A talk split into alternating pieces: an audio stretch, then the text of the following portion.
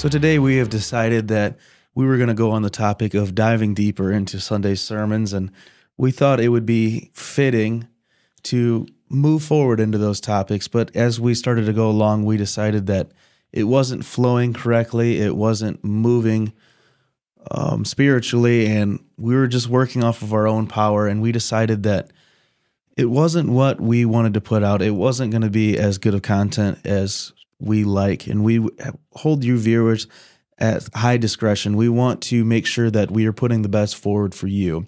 So, kind of fitting this holiday, not to be cheesy or to be cliche, we decided to talk about Valentine's Day, and a lot of people view Valentine's Day as a, a lovey-dovey holiday or a holiday you have with you and your spouse or you and your boyfriend or girlfriend.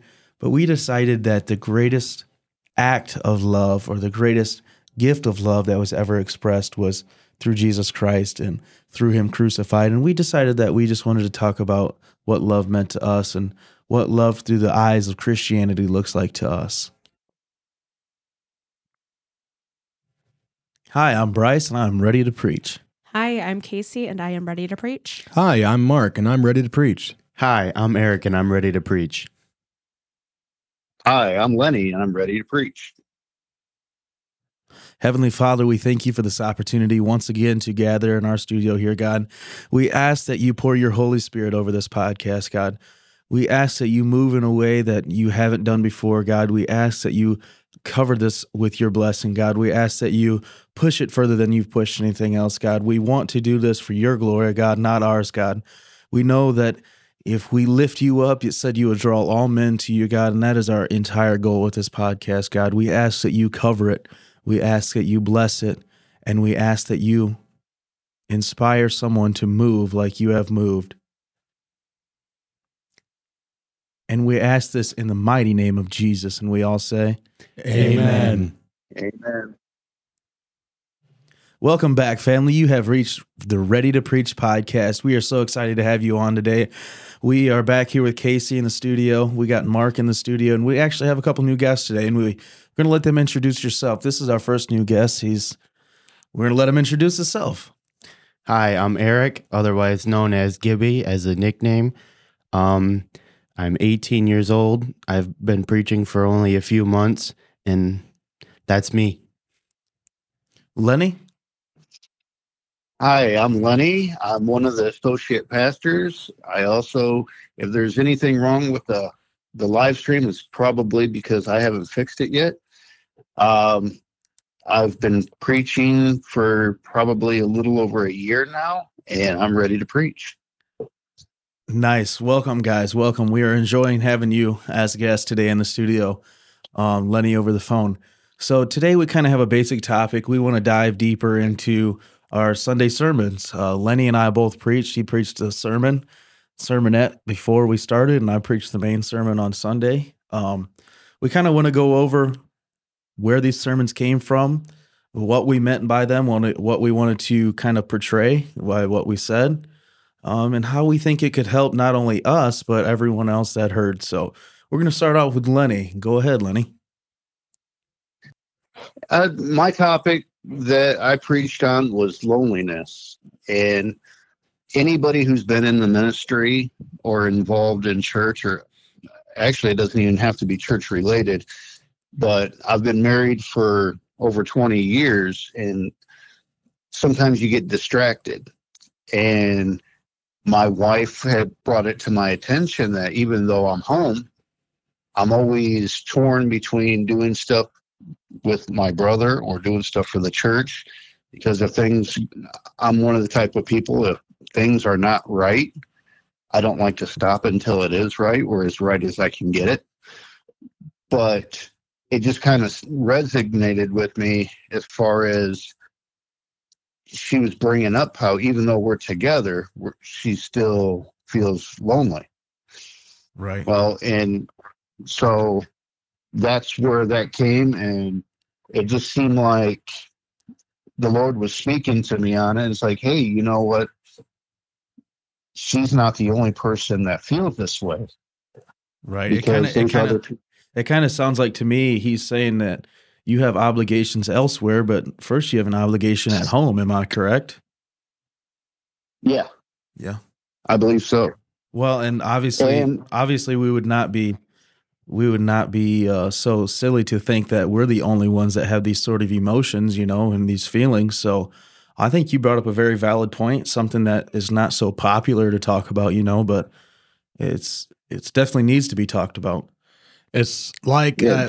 at, at my job, we have to this delicate delicate work life balance, Right. and we got to kind of have that outside of work, doing our work for the church as well. Right. And it is definitely can be a hard balance to achieve sometimes.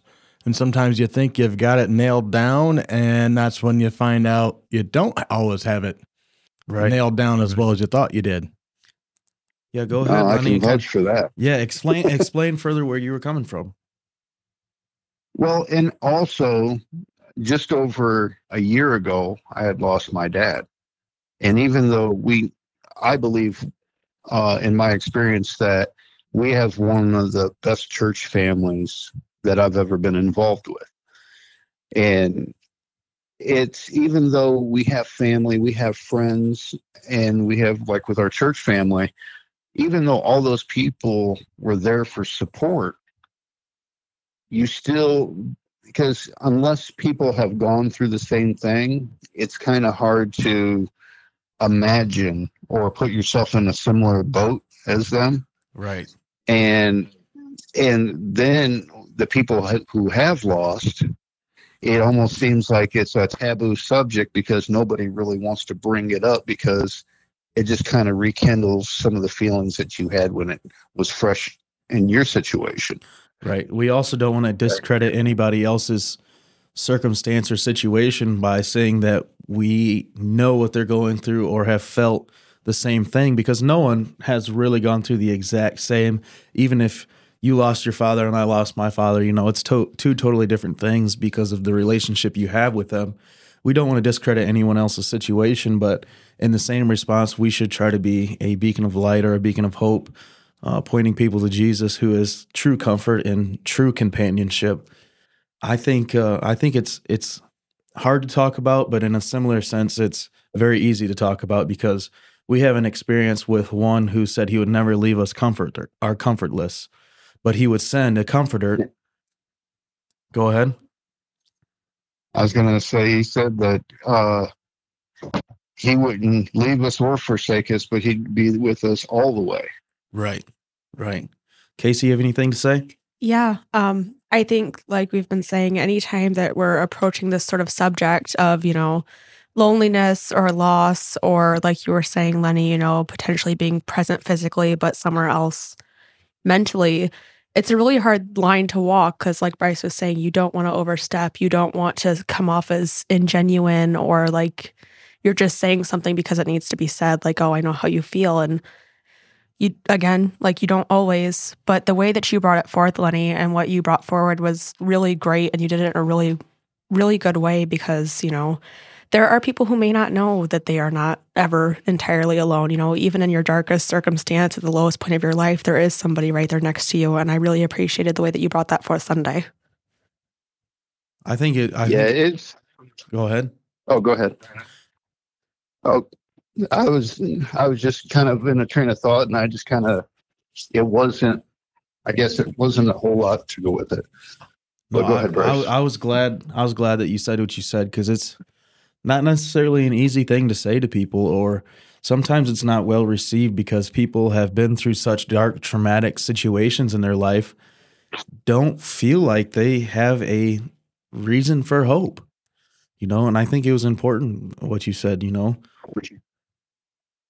Yeah, and and one thing that was kind of like really dwelling in is like the examples that we gave between like with King David having all of his military around him and all of his closest people and still at times felt lonely. right, Um Moses having over a million people with him, but since didn't have people going through the same circumstances he did, he had nobody to relate with, so it made him feel lonely. Absolutely. Yeah, I think And- even at one point he only had Aaron and Hur there on his side when it was during one of the battles as well. Everybody else was kind of. They don't talk about anybody else being up there with him when he's Right. up there leading everything. Right. It and honestly, sometimes it- it kind of feels like with God Himself, He created every one of us in His image for to have a relationship with Him, Right. not just a title that we put on paper or we refer to ourselves as, but the more that we distance ourselves from Him, it, it makes you wonder and if he feels the same way. Right. Right. If he's the one up there and there's no nobody but one or two on his side, everybody else kind of just laying around and doing nothing. Is that what you meant, Lenny?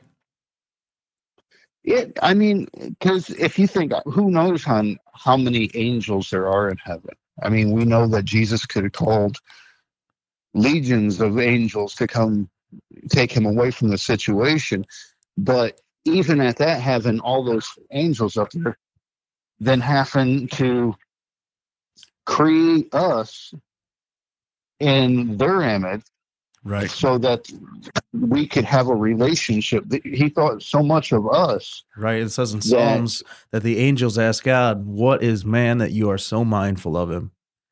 You know, every situation, every time that we deserve punishment and didn't get it, every time that we deserve to be put to death and didn't get it, what is man that you're so mindful of him?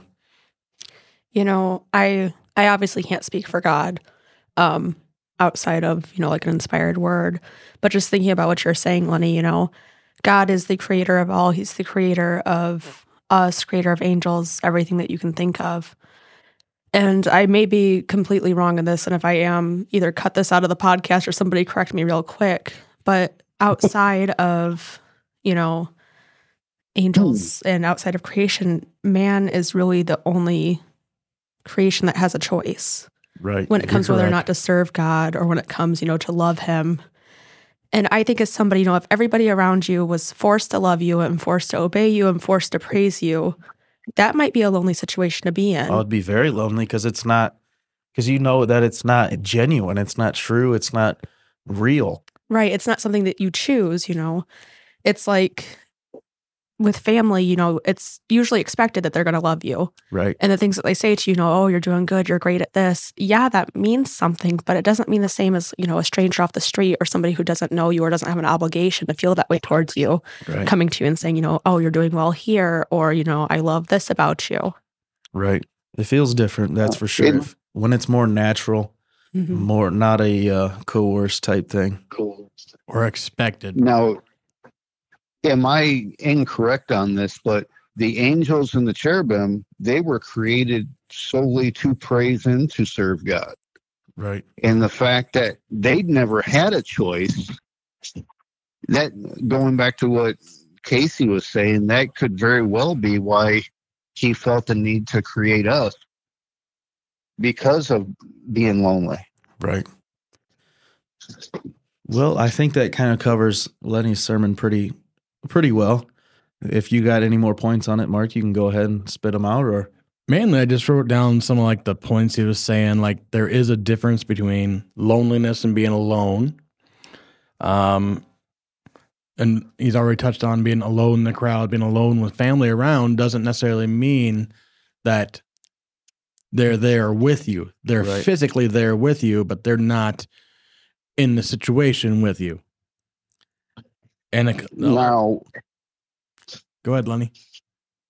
oh i was just going to say bringing up like what you guys were talking about last week between the pretenders and the contenders as far as with uh the church christians and what have you the people who do the sunday morning fake it to, or you make it when you can have a congregation of that many people and still feel lonely if everybody doesn't show that love towards you like you're supposed to receive when you go to church. right. Yeah, I got one other thing I wrote down. I think is probably would be the most important takeaway from at least for myself out of your sermon from Sunday was I worded it as as when you went through John sixteen thirty two. If anyone wants to look that up themselves when they're listening to I've it. already got it up Oh, because I was going to bring it up, but I didn't. well, you can read it, Um, and I can say what I say, and then Sounds you can go good. there. It reads, Behold, the hour cometh, yea, is now come, that ye shall be scattered, every man to his own, and shall leave me alone. And yet I am not alone, because the Father is with me.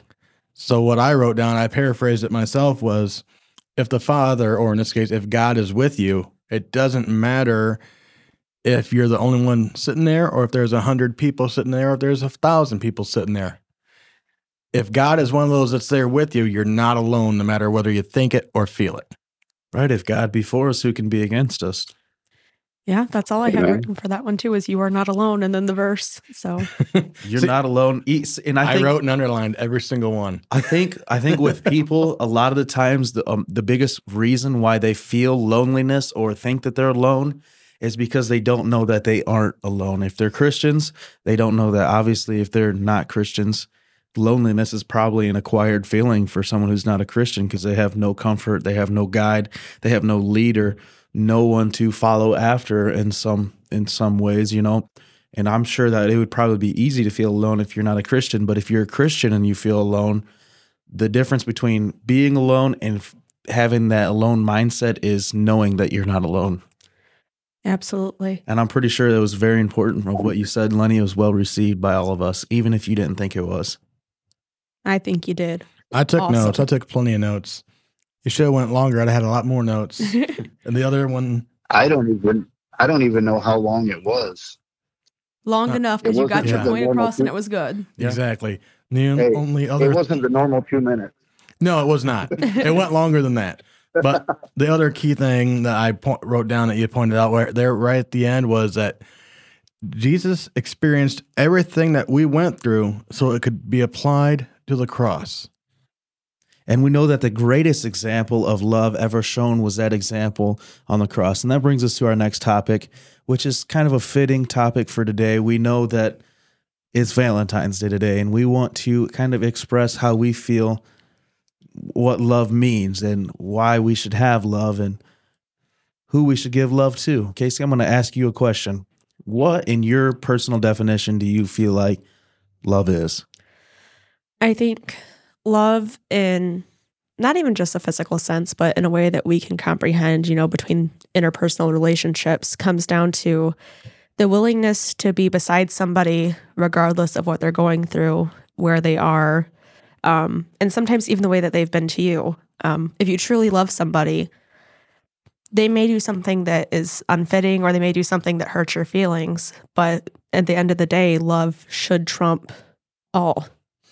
Gib, what do you think that love means? I'm with Casey. I think it's standing with someone even when you don't necessarily have to, but you feel it's right to because you have such a strong feeling for them. Well, just going off of what Mark had previously said about applying things to the cross, we know that our example and a great example of love is Jesus Christ doing something that he didn't have to do, But he did it anyways. but he did it anyways. That's a good that's a good point there, Gibby. We need to do things purposefully towards people to show them love. Mark, And we know he didn't want to because he even said, if it if be, there be any way, right, let this cup pass from me. and he But sweat- nevertheless, Right. He sweat great drops of blood in that same situation. He said, If it be not your will, Lord, let this cup pass from me, but not my will be done, but your will be done. And I think expounding on that, sometimes love is knowing that you're not the most important person in the equation. Booyah, right there. I think love is a lifestyle in which we should act on Christ's behalf to extend God's love to everyone around us. And to me, another good thing of that is I don't know if it was when he was with DC Talk or if it came separately with Newsboys, um, but they had a song. Love is a verb. So to me, it's it's also it's action. It's doing something. It's not sedentary. It's not, Not staying still. feeling. And what, exactly. Because Right. does Casey want to give my quote about feelings? Feelings are not Lord, God is. so it's it's active. It's moving. It's purposeful. Yep. It's with intent, and it's not on accident. You know, Right. we hear a lot that it's better felt than told. And Absolutely. that's usually referring to, you know, the spirit moving in a church service. But in the same way, It doesn't have to be. It can be everything. right, I can say that I love you all I want, but if I never show that to you, oh, that was more of like a general statement, Mark, not really directed at anybody in the room. no, I'm just kidding. But, you know, if you never show love, despite what you say, it doesn't mean much. I think personally, now I'm going to go around the room and get a yes or no answer from all of you, but I think love is a key attribute, if not the a key attribute, the key attribute of Christianity. If you don't have love as the basis of your foundation for Christianity, I don't think you can be a Christian. I absolutely 100% agree. I second that. I have to agree on that as well. And Uh, it's it's also it's not always an easy thing because we see it through our natural through our eyes that maybe this person's easy to love because of how we feel they look and how they act towards us Right. but someone that maybe is a little rough on us, a little um maybe disagreeing with us and all sorts of things, it's harder to. But then you take it back to the cross.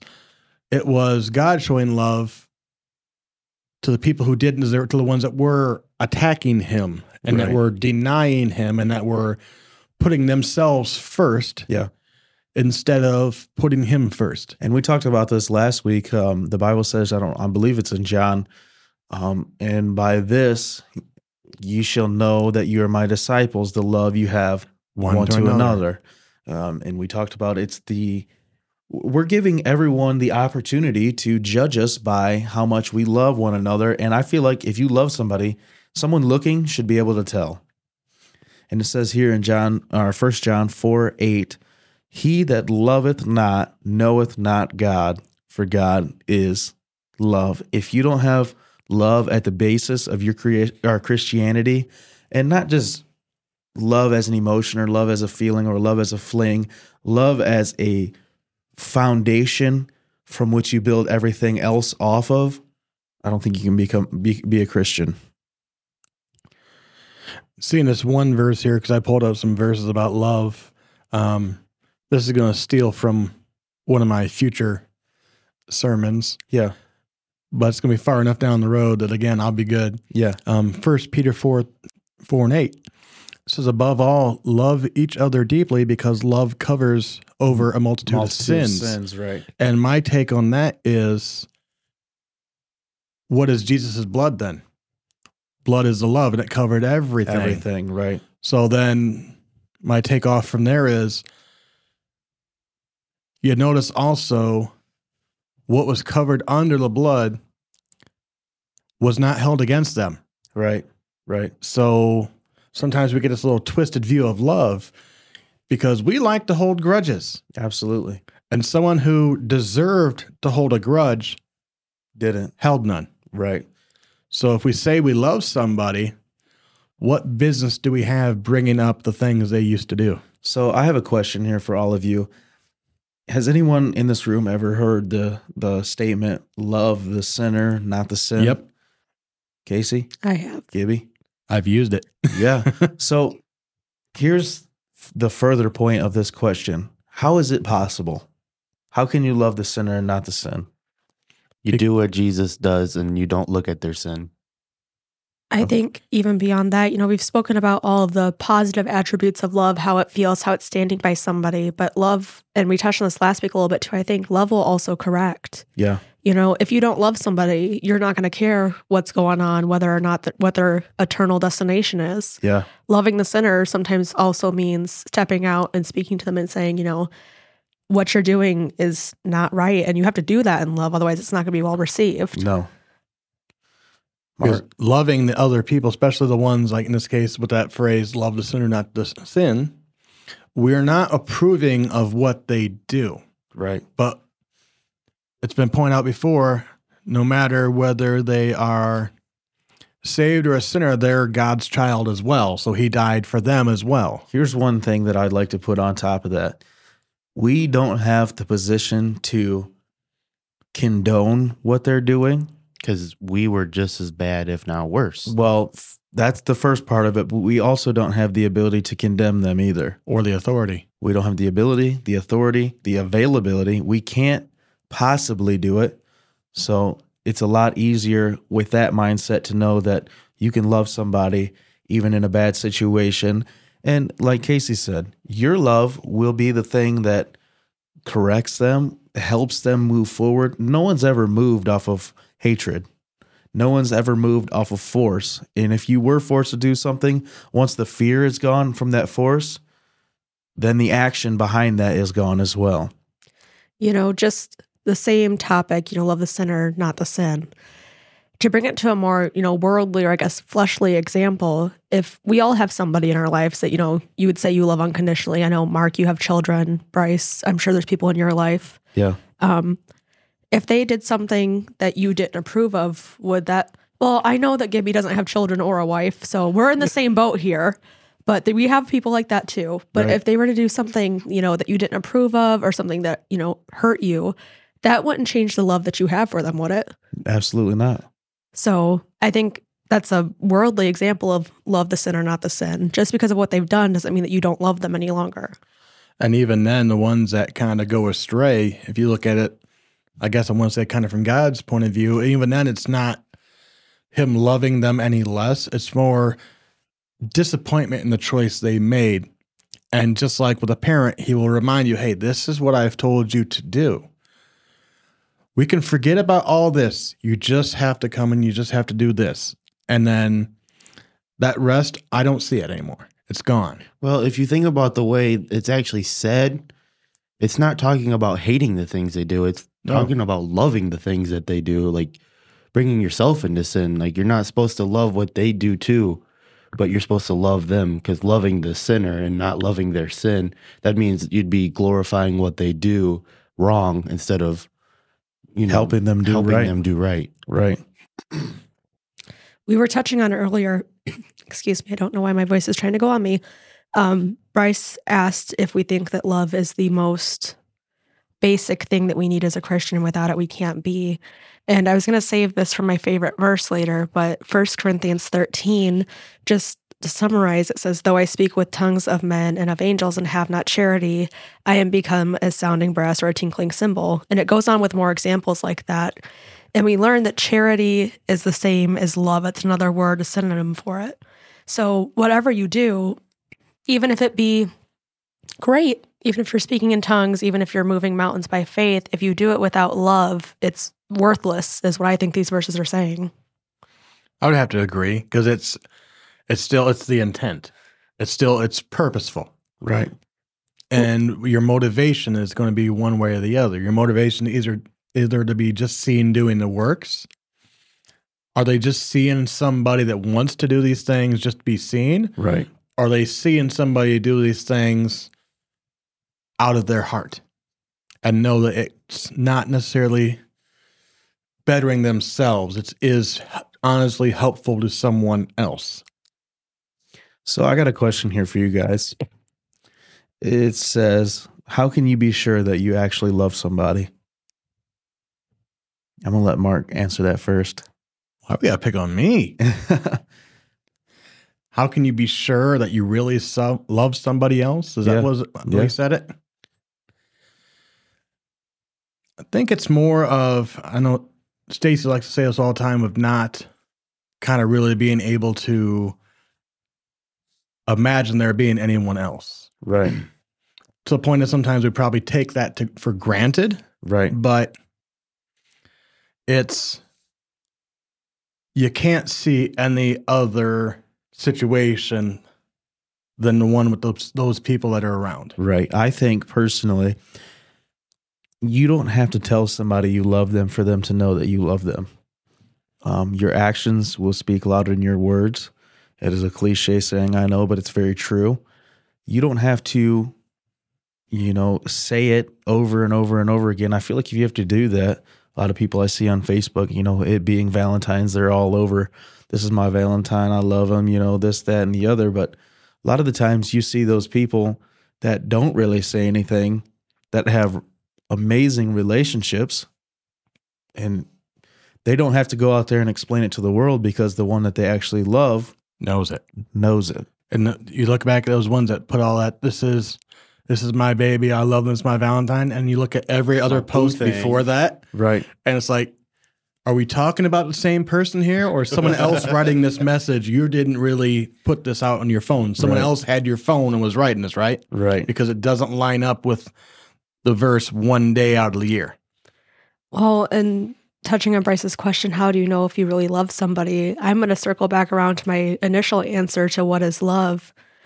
I think that if you picture this one specific person or just anybody in general, and you would want them next to you in your life, regardless of where you are, regardless if you're low or if you're high or the situation, if you can't feasibly see a part of your life or an area where you are where you don't want them there with you, I think that would be love to me.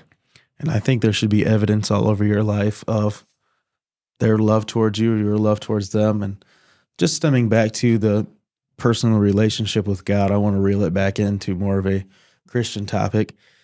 Do you think God loves one thing more than he loves another? One thing or one person? One thing. If he did, it would I would say obedience. Yeah. I don't think he personally loves one one Yeah. one person or one thing more than the other. I know there's no sin greater than another sin, so I don't think there's I don't think he could possibly have any more love for one thing, say a person. There's no way he could love someone else more than another because he did the ultimate For all of them. for every single one of them. And I think that's such a hard thing for people to grasp. We can't comprehend it. You know, like we were speaking on the physical side, we have a hard time comprehending unconditional love. You know, somebody does something to us and we react to that in the way that we feel, the same way we can't comprehend the way that God loves everyone and everything unconditionally. Gibby, do you have any thoughts on that? Not really. All right, that's all the questions I kind of had for today. I, does anybody else have any questions? I got a few I came up with during the week. Um, I guess we'll start off right at the top. What do you feel our job is as a pastor? as our pastor, I feel like the first thing we should do is kind of emit or persuade people to want to go towards Jesus, but we should also do it in truth and we should also do it in love with a biblical background. I think as a pastor, it is important to do things with love. I just said earlier, you know, about love being the full foundation of our Christianity. Um, without Christ's love for us, we wouldn't have Christianity at all. So I think we should do love, and I think we should go with truth, and I think it should be biblical. I agree with that 100%. You know, Jesus is often referred to as the good shepherd. And ever, you- when, oh my goodness, whenever you're speaking about the pastor of a congregation, he is their shepherd. So I think in a lot of ways, you know, not that any of us are ever going to be as good as Jesus or even good in comparison. We should try to take that same mentality, you know. We talked about Jesus' love, the things that he did for others, the way that he brought others in. I know that it might seem corny that we're really sticking on this thing for love on a Valentine's Day recording, but it really is the basis of all things. Absolutely. Gibby? Well, I feel like we really have we have one job, but it takes multiple jobs to do our one job. Absolutely. Like, well, one of the main things is as pastors, we have to be a prime example of what a Christian should look like, the way we live our lives. And a lot of times we're told if we preach a certain kind of sermon, we're going to have to live it the next week or sometimes the week before, which I found out. But our main goal, not our necessarily our job, but our main goal is to see another soul saved and go into heaven. Right. So, but I feel like it takes multiple multiple things to get that one goal, which and I don't know how to explain it, but a lot of times we're told that the people that are in our congregation, their hand or their lives are in our hands and it's a delicate thing that you have to be careful with your what you're saying and you got to make sure that you're living what you're preaching Right. to, you know, conquer that one true job that we have. Yeah, and it's to be careful, not be, to be careful as in, oh, I want to say a certain thing a certain way, and that's the only way I'm going to do it. Not careful like that. Not like you're taking God out of the equation, Yeah. but that you're being purposeful with your intent, Precise. precise with the way you're portraying what the Bible says, and you're Yep. always backing it up with scriptures. Yeah. You're not trying to say it's only what, what you think. It's what you know, it's what you've read, it's what you studied. Like I always say, you know, read what we're whatever we go, write it down and read it. Right. You know, because you can kind of see where we come from, but then you can kind of get your own, I guess, flavor of Right. what it is. Right. You know, Gibby just said something that really sparked a thought for me that's not necessarily on the same line of where we're going, but it does make sense. He says, being a pastor is more than just one job, it's a lot of things. And I think as a leader or as a pastor of a congregation, you also have to know that you have to be willing to fill those other spots where needed. Absolutely. You mm-hmm. know, we all do preach, we all are associate pastors, but we all have other roles that we have to fill too. Yep. Um, Mark is a morning Sunday school teacher and he does a phenomenal job at it. He also is on the worship team and the band. Bryce is an awesome member of the adult Sunday school class. He Number contri- one Sunday school student, if I didn't say so uh, in our app last week, by the way. MVP. I hope that I'm at least number two then. Yeah. No, I'm just kidding. I, I don't, it's fine. He also plays drum in the band, drums in the bands. You know, we established last week. We talked about I'm a worship leader here in Bangor, where Riley is also an associate pastor and the worship leader in Eau Claire. Eric is one of the greatest pianists I have the pleasure of knowing, I knew that. and he, yes, um, he does an excellent job. And even beyond that, you know, we've all seen your father fill different roles too, whether it was because we needed a bassist in the band or if we needed a Sunday school teacher for a, a younger kid's class. It's knowing that just because you are in charge or you are the leader, you still have to be able to, willing to, and have the knowledge to go in and fill other roles as needed. See, I think that is the biggest, hardest case of evidence to know whether someone's a true pastor or not. Whether they're willing to fill those gaps that some people really don't want to do. A lot of the people don't know, but dad is pastor. He has taken on the role of the bassist when we needed a bassist on either Sunday morning or Sunday night. But a lot of people don't know he's the janitor on Sunday morning. He's taking out the trash. He's sweeping the floors, you know. And he said this before and it kind of has stuck with me. He said it he said, I'm more in it for the outcome than the income. He said, This this isn't a job. I have a job. He said, I work a 40 hour week. He said, I have a job. I don't need a job. This is not what I do do this for. I want to see souls saved, like Gibby said earlier. That should be our main goal on the basis of whatever we do. We should want to make people or want to persuade people. We can't make them. We want to persuade people to move forward in their walk with Christ. We should never make people want to have this perception of us that they don't want to go forward. They, they don't want to be like us because we do this, and they don't want to do that because we're portraying something that we're not. We want to be genuine about this. We want to have good intentions for people. We shouldn't want to do this for what we can get out of it. one of our other most important jobs is to once we get people saved and coming to church and not necessarily that we do it but they decide that that's the uh, the path they want to take and they want to do better for themselves we have to make sure that we can do our best to keep feeding them to make them keep wanting wanting more of God's word and like Robert Sibley was talking about it the other day he said you know, I've come to church my whole life, but I feel like the first, you know, however long it's been that he came till he started, you know, really getting involved, he just felt like he was stagnant. But it's our goal to keep people wanting more, you know, not necessarily for us to do it, but for the glory of God. Right. We don't want to, we don't want people to want more of God because of what we do. We want people to want more of God Because, Because of of who what God he is. does. Right. Right. and who he is. because of what we show God is because of us portraying him in the way that lines up Correct. with what's written down. Because just because my name's Mark, I did not write one of those books in the gospel. Right. Just just put that out there. right. But even then, it's not their words. It's been said many times. It's the inspired word of God that He led them to write down. Right.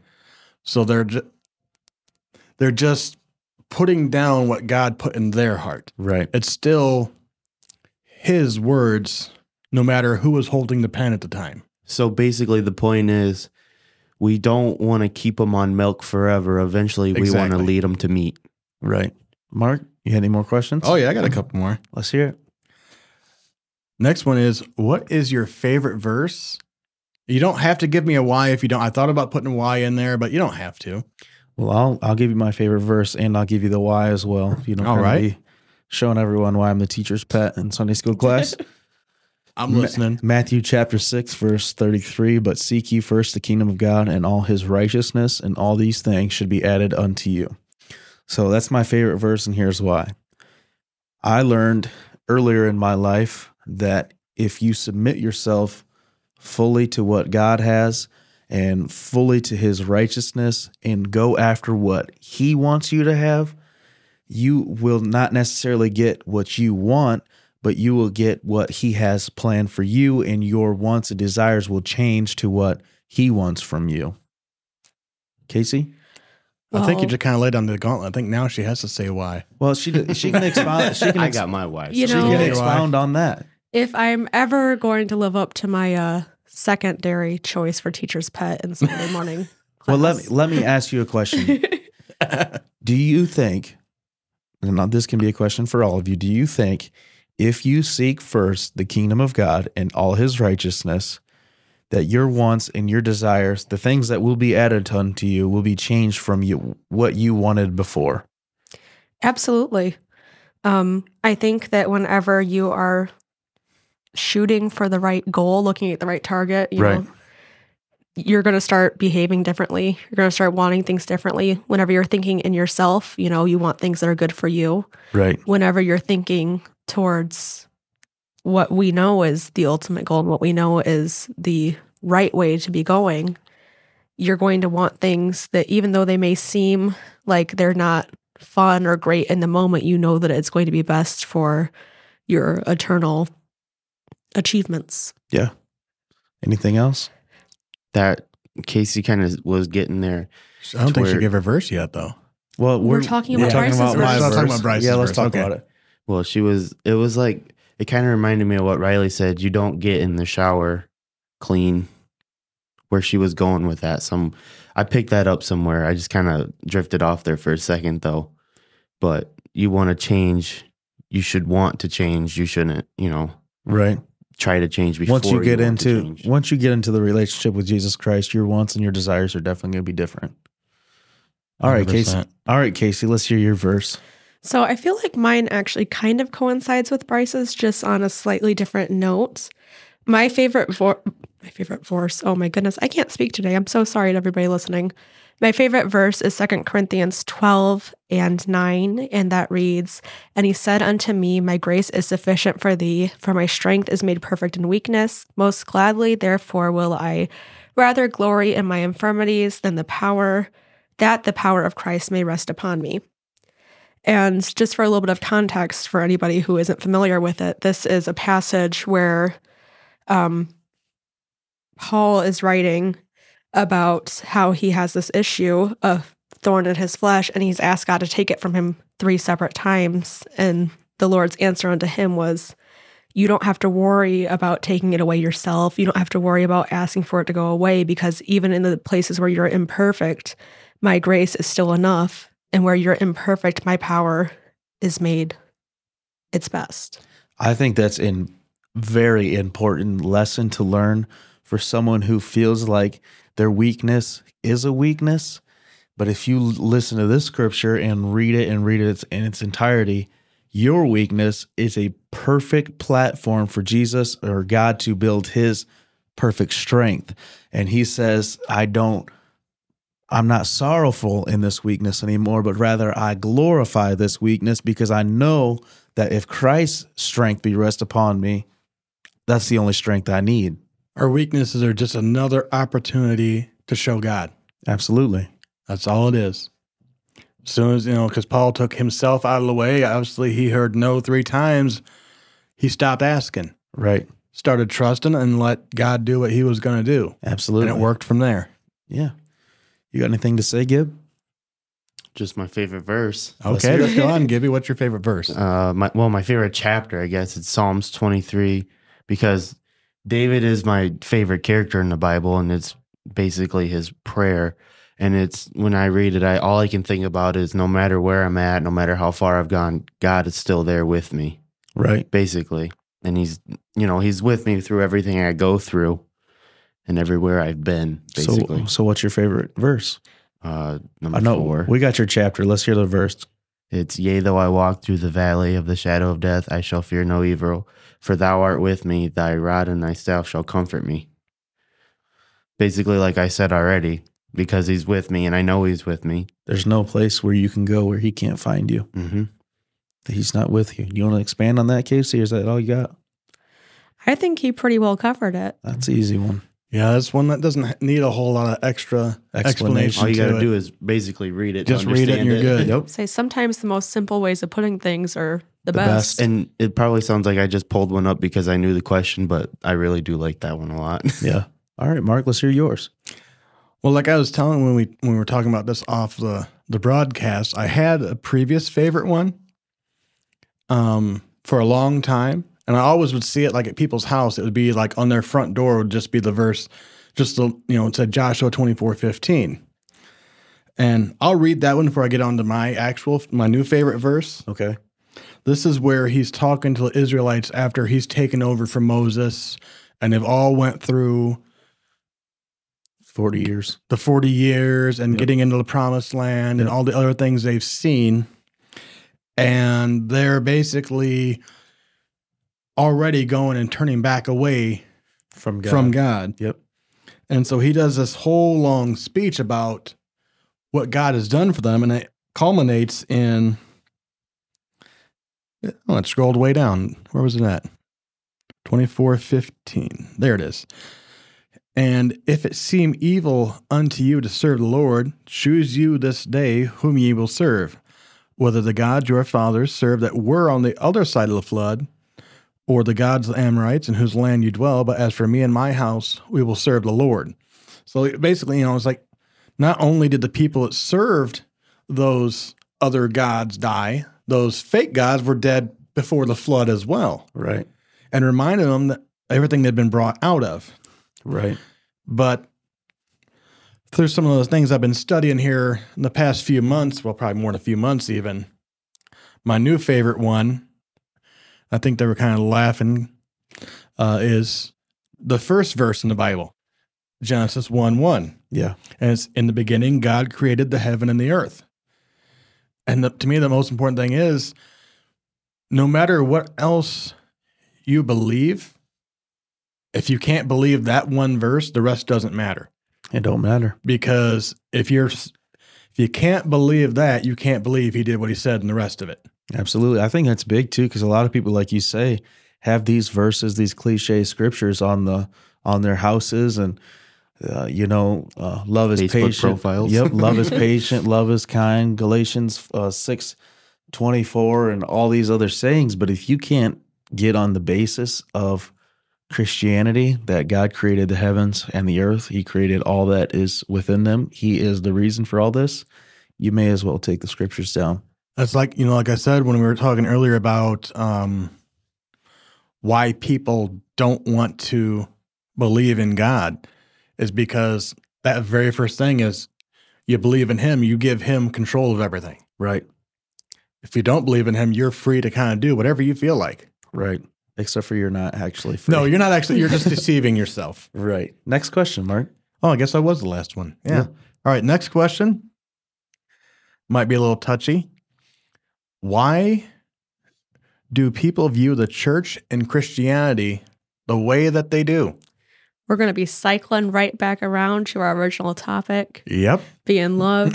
Go for it, Casey. um, I feel like the reason why the church has the the reputation that it does is because you know we talked about earlier we've essentially given the world the right to judge us by our love for one another and based on how people feel about us as a church as a whole we're failing at that Gibby, go ahead and explain.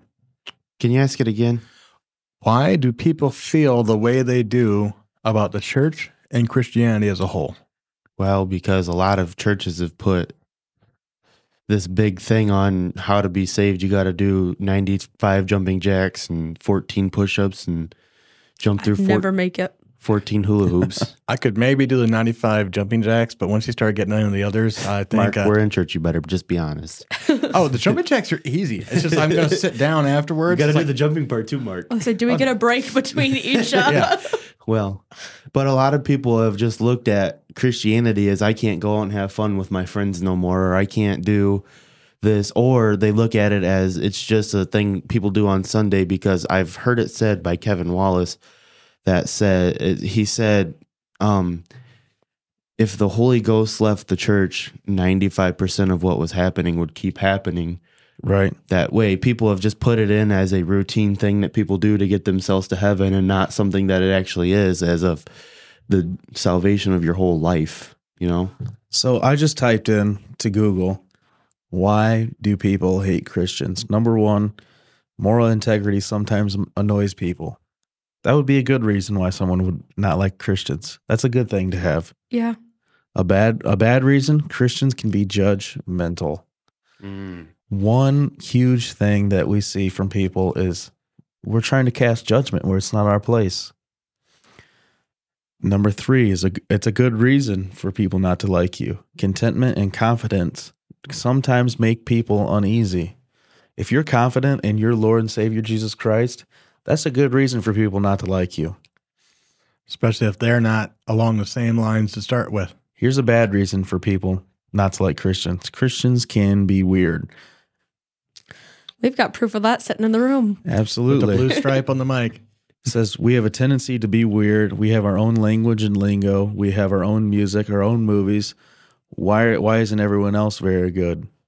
Why isn't everybody else's stuff good? We become isolated from the rest of the world.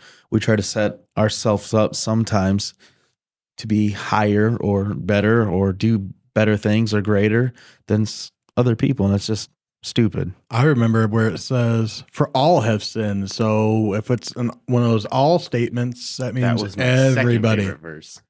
so that means if you screwed up, guess what? I screwed up too. Probably worse. To be Most likely honest. worse. Well, a lot of people think that since it's been covered in the blood, that it's not them anymore, which it's not in God's eyes, but you can't make yourself to be a higher person because I'm forgiven and you haven't asked for forgiveness. Right. It's not even what it's not what we did, it's what he did.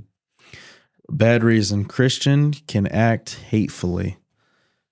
Standing up for what's good and true in society is noble. Shouting and insulting, holding up signs, graphic images, not good. Standing up for what you think is right is is fine, I believe. To do it and to act as if you're better or higher than somebody else, I think that crosses the line. Yeah, because it's, it's not our. These aren't our words. That's we didn't like I said we didn't write these down, so we don't have a say over which ones we like and which ones we don't like. Yeah. They're all there for a reason. Here, here's a good here's a good quote from this. It says, "We ought to agree with the unbelieving world where we feel compelled by Scripture and um, conscience. In some cases, we should disagree very strongly and unequivocally. But the message that we should permeate in every disagreement is, I love you, even though you don't, even though I think you're deeply wrong." Absolutely. And, you know, talking about standing up for things that you believe in or what you think is right, there's a way to do that without being foolish about it, too. without love, we are no better than the ones who are doing these evil things, you know, whatever that may be, or however you disagree with them. Without love towards them, you are just as wrong. Mm-hmm. Yeah. That's that tinkling brass of uh of Absolutely. old brother Paul there. You know, it's just it's it's hollow and empty without the right thing behind it. right. The best reason why people should dislike a Christian or dislike you is because we love our God way too much. I like that list. I do too. I feel like it was important to share. Yeah. Okay, and the next question I have for that kind of goes along with almost a part B to that is if you could say one thing to a person who has a negative preconceived idea or notion about the church and Christianity, what would it be? So, to be quite honest, I wouldn't say anything at all to them Not that I don't want to speak to them, but I would rather show them why they're wrong instead of tell them why they're wrong. I would rather be the bigger person, you know, in the situation and say, come along and find out for yourself. Casey? I would agree with Bryce. You know, you definitely actions speak louder than words. We've already said that tonight. But I would also encourage them to do their research. Um, don't allow your preconceived notion or a bias that you already have to determine how you feel about it for the rest of your life. You never know if you don't try. Gibby? What do Mark. you got for that? Ask me the question again. If you could say one thing to somebody that has a negative, preconceived idea or notion about the church or Christianity, what would it be? That's a hard question because Bryce kind of stole my answer, and Casey kind of stole it too.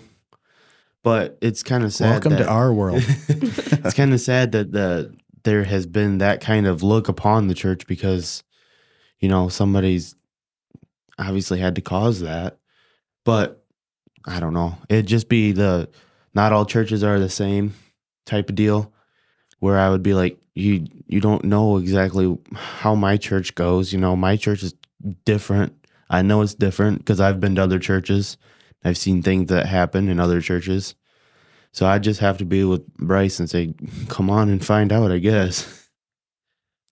Pretty good one. Pretty good one.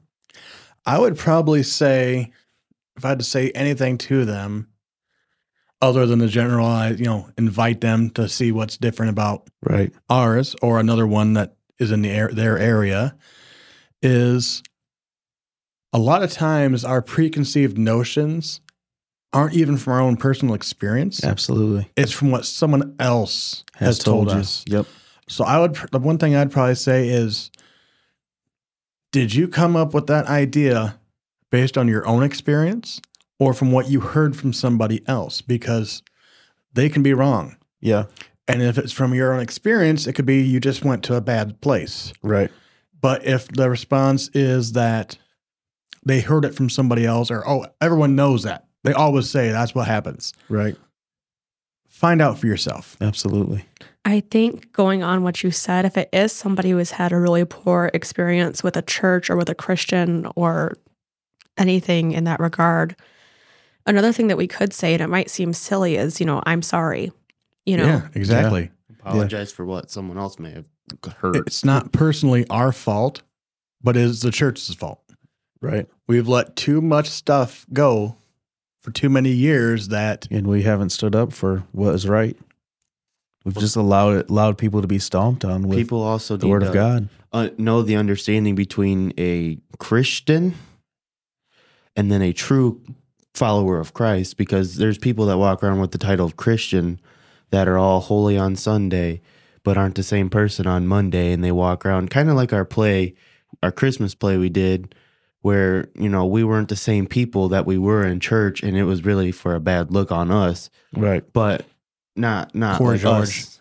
But um, it's just kind of the thing that a lot of people walk around with their heads held up high that I'm a Christian, you know, and they they get judgmental and do all that stuff that cause the hurt in other people's lives when they're just really trying to find out t- how to do what's really the best for their life by following Christ. And I think sometimes these people that are very, very vocal about it, they're really just asking for someone to show them something different. Yeah. It's not so much that they're dead set against it. They're waiting for the, to say that to somebody that's going to say, "Well, Prove let me them show wrong. you something different." It's kind of like they're looking for the attention. It's like a cry In out a for way. help almost. More the help than the attention because Yeah. it's it's if most of the people they talk to kind of leave it there and never take it any further, you're just reinforcing the ideas that they've had either themselves or that they've heard. But if you can give them an alternative, then you might be onto something there for them. And I think just to go along with that, we need to have the thought in our mind that some people just aren't going to change. Some people are just nasty and hateful, and that's what they want to do.